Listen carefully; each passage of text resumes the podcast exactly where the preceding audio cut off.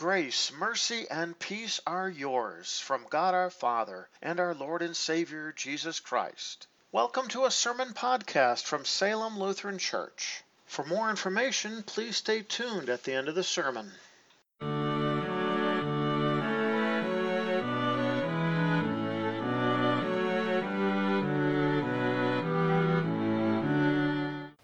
Our first lesson for this fourth Sunday in Advent is found recorded in the book of Isaiah, chapter 7, beginning at verse 10. The Lord spoke to Ahaz again. He said, Ask for a sign from the Lord your God. Ask for it either in the depths below or in the heights above. But Ahaz responded, I will not ask. I will not test the Lord. So Isaiah said, Listen now, you house of David. Is it not enough for you to test the patience of men? Will you test the patience of my God as well?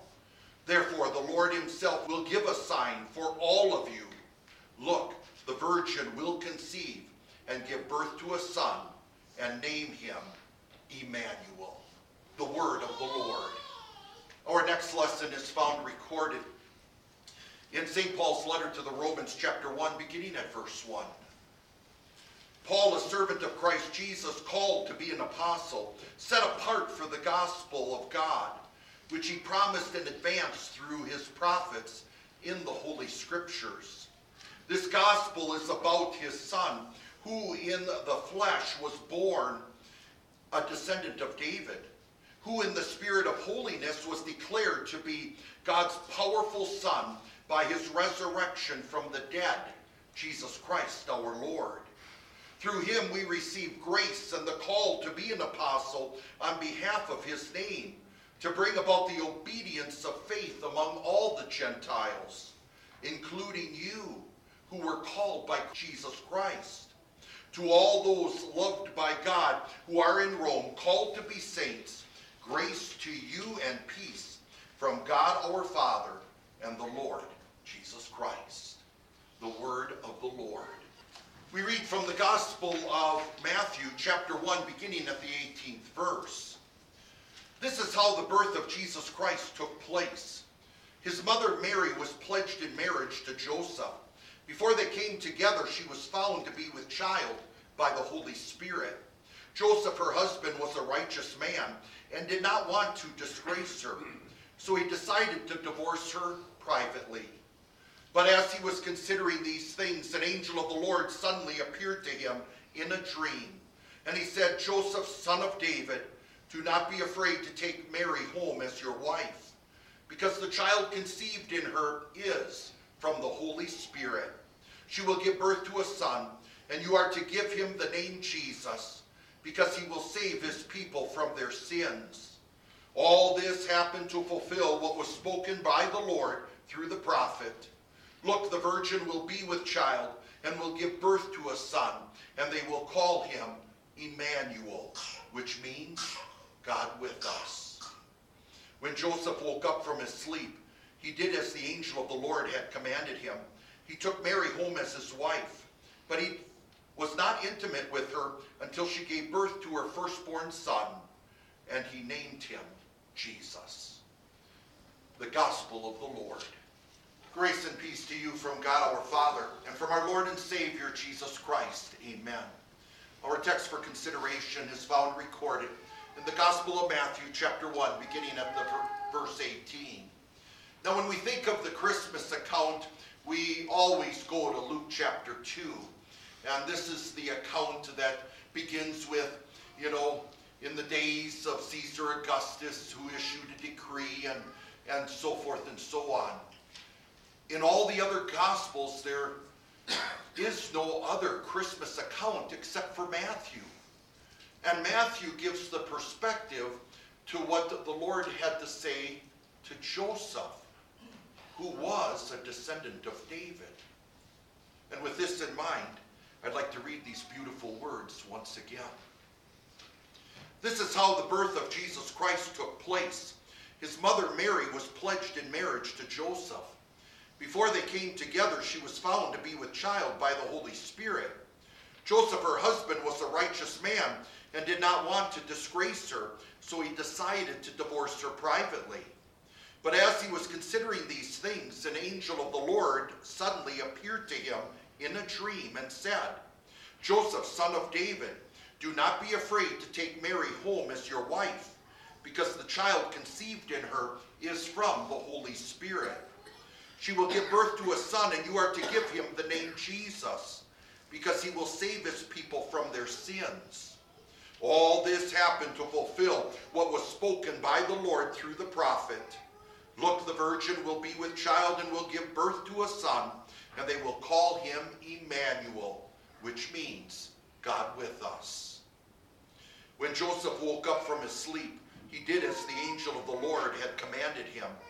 He took Mary home as his wife, and he was not intimate with her until she gave birth to her firstborn son, and he named him Jesus. This is the word of the Lord.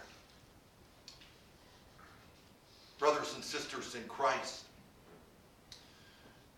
in the Creed we confess that we believe that our Jesus Christ, who is our Lord and Savior, and also the world's Lord and Savior, was conceived by the Holy Spirit and born of the Virgin Mary.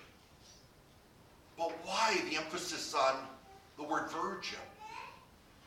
If, if we confess that conceived by the Holy Spirit, why not just simply say born of Mary?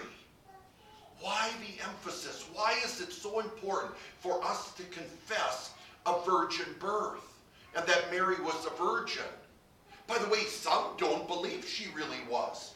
Some believe that when it comes to this passage in Isaiah 7 and as well as in Matthew 1 here, the virgin is simply the word for young woman, which means she could have had relationships before she got married. So who knows whose child this really is. But the thing is, is in the original language, whether you look at the Old Testament word or the New Testament word, which would be in the Greek language, the word young woman always refers to a woman who is not married and has not had any relations with another man. So to say young woman is to say a virgin. That's how the word is always used, without exception. Now, there are those who believe that the virgin, Mary had to be a virgin so that Jesus could be sinless. Remember what Jesus said to Nicodemus? Flesh gives birth to flesh. In other words, sinful flesh gives birth to sinful flesh. We know this when it came to Cain and Abel. They were not born in God's image, they were born in the image of Adam. They inherited a sinful nature, which led to committing sins. That's even true right to us today. Each and every one of us have inherited a sinful nature. So if Mary was a sinful human being, then in order for her in order for Jesus she would have to be a virgin. And in being a virgin, that made her pure and innocent. Some even go so far as to say sinless. But is that what really made Jesus sinless? I cannot think of a scripture passage that really speaks that way and supports that. But I will say this the importance of Mary being a virgin was explained to Joseph. We know very little about Joseph. And in fact, it seems like he perhaps even died at an early age. Because when Jesus was 30 and at the wedding of Canaan, we hear about Mary, but we do not hear about Joseph. We are told that he is a righteous man. It doesn't mean that he was sinless. No, he too, like all of us, badly need a Savior. But he was a righteous man in the sense that he took serious and obeyed the holy commands and will of God. And yet this righteous man had to be just devastated when he found out that his wife was pregnant. Now keep in mind that when it comes to wedding ceremonies today, we tend to do everything in one day. We have the vows, we have the party, and then and then we have the couple coming together as husband and wife. But that was not the case during Jesus' time. There was usually a private ceremony, and, and usually among friends, and probably even called for signing some certificate. And then there would be either a month to several months of a wait, and then the party would happen where you invited not just your immediate relatives, but all of them and your friends as well. And then it was during that ceremony that the husband would go over to the wife's home and bring her to his. And then it was after that they would come together as husband and wife. The vows were made months before. And therefore, Joseph was married to Mary. They were husband and wife. So don't be surprised to hear that he's going to divorce her, even though they didn't have the party and the opportunity to come together. Joseph, again, had to be devastated to think that his wife cheated on him. She made a vow of faithfulness, and now she is pregnant. It has to be with another man. He didn't come up with the conclusion that it was a virgin birth. No.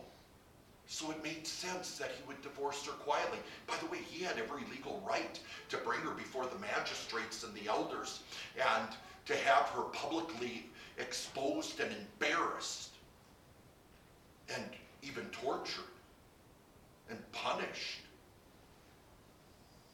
But this righteous man loved Mary dearly and decided to do it privately. This is when the angel of the Lord appeared to him in a dream. This isn't just Joseph dreaming about an angel. This is the angel speaking to him in a dream. And it says the angel of the Lord. And we know that that term is a unique term. Sometimes we see it capitalized. Here it's a small letter. When it's capitalized, that's an interpretation that's pointing to the fact that this is talking about the Savior, the Son of God, really Jesus before he took on human flesh. One of the beautiful examples of, of the angel of the Lord appearing was in the burning bush. And it was Moses who called the angel of the Lord God. It was the angel of the Lord who referred to himself as the great I am, which is translated the Lord. But in this case, Mary is conceived by the Holy Spirit.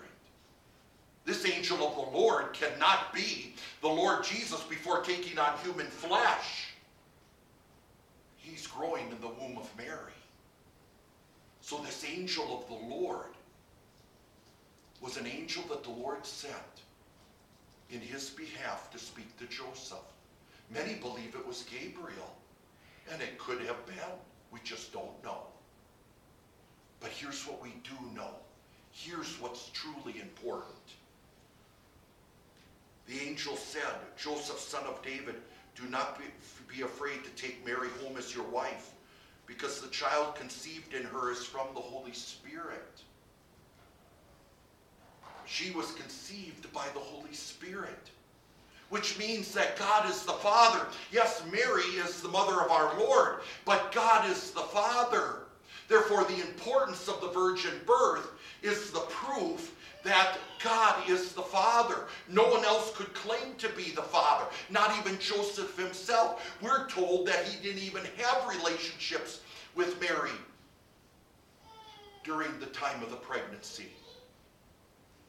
And I don't doubt as husband and wife that after that they came together.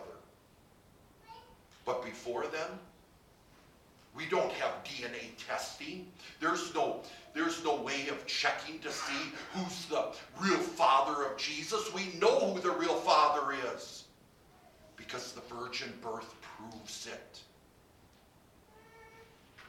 And what is important about this virgin birth is summed up beautifully in the name that the angel of the Lord told both Mary and Joseph to give to this firstborn son. Call him Jesus. The, word, the Old Testament word for Jesus is the word Joshua. It's actually a rather popular word. The word itself literally means the Lord saves. Not the word Lord in the sense of Lord like master and king, but Lord always in the sense of the great I am. This is the Savior God. This is the God who is slow to anger and, and abounding in love. This is a God who hates sin and a God who's coming to pay for those sins. And that's the part of the Lord saves. His very name tells us who he is, but it also tells us what he will do. And what he has done is he has saved all people from their sins. This is God who has taken on human flesh. This is God who is the Son of God and the Son of Man. He became the Son of Man so he could take our place, be our substitute. He came to do what we cannot do. He kept that law perfectly. He offered that perfect life as a sacrifice for sins. He paid the debt and won for us the victory of heaven. And because he is God, this counts for everyone. For only through faith in him are we truly saved. And only through faith in him are we blessed with the forgiveness of sins and the sure hope that heaven is our home. My dear friends, this is the true Savior we worship at Christmas time. There are a lot of Jesuses out there, but they're always just men. The true Lord Jesus sent from God is God himself who took on human flesh and is truly our Savior. We do not celebrate just a cute little baby. We celebrate our salvation because the Lord saves, or better yet, because he is Jesus. Now, this should not have been surprising to Joseph. For the angel even quotes from the Old Testament, which we heard read from the lectern. Look, the virgin will be with child and give birth to a son, and they will call him Emmanuel. This was foretold 700 years before the birth of Christ, that the virgin will give birth to a son. And this Emmanuel, this is God with us, God among us, God who's taken on flesh. This was all prophesied long ago. The angel truly wasn't telling Joseph something new. But what I truly find amazing is these words from Isaiah were originally proclaimed by Isaiah at the time of King Ahaz. He was king of the southern kingdom of Judah. And if you remember, the southern kingdom of Judah that lasted over 400 years Half the kings were faithful to the Lord, the other half were not. Ahaz is one of those who are not. He is one of the worst kings of Israel. He doesn't turn to the Lord himself for help. He doesn't pray to the Almighty God, even though he is a descendant of David and therefore in the line of the Savior. Ahaz was a horrifying king. The northern kingdom of Israel was attacking him. The king north of that, Syria, was going to attack him. And instead of turning to the Lord God Almighty, instead he called in for the Assyrians, who, by the way, would love to come in because he would have to pay them off. And now Isaiah comes and says, You ask the Lord for a sign. And Ahaz says, I'm not going to ask for a sign. He didn't need to ask for a sign. He didn't need any hope. He had the Assyrians. But Isaiah said, when God calls for you to ask for a sign, you ask for a sign. And this will be the sign.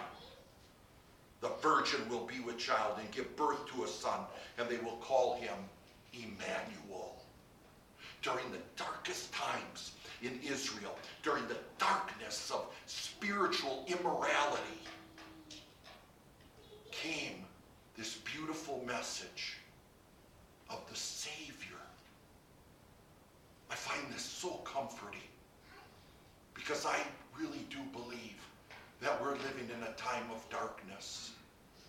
I'm not going to get into all the political stuff and all the economics that are out there, but I will say this spiritually speaking, more and more people are falling away from their Lord and Savior Jesus Christ. I just heard a statistic last week that Christianity is now not considered the number one religion in the world because the numbers of Christian are dropping rapidly day after day. Which means Christianity will become more and more the minority. But in the light of darkness, there is piercing through it the light, the light of our salvation, the light that is this babe of Bethlehem the very Savior whom the angels spoke about when they announced it to the shepherds that this is Christ the Lord. But we know him as we were called to know him. This is Jesus. The Lord saves. Amen. The peace of God which surpasses all understanding, keep your hearts and minds in Christ Jesus. Amen.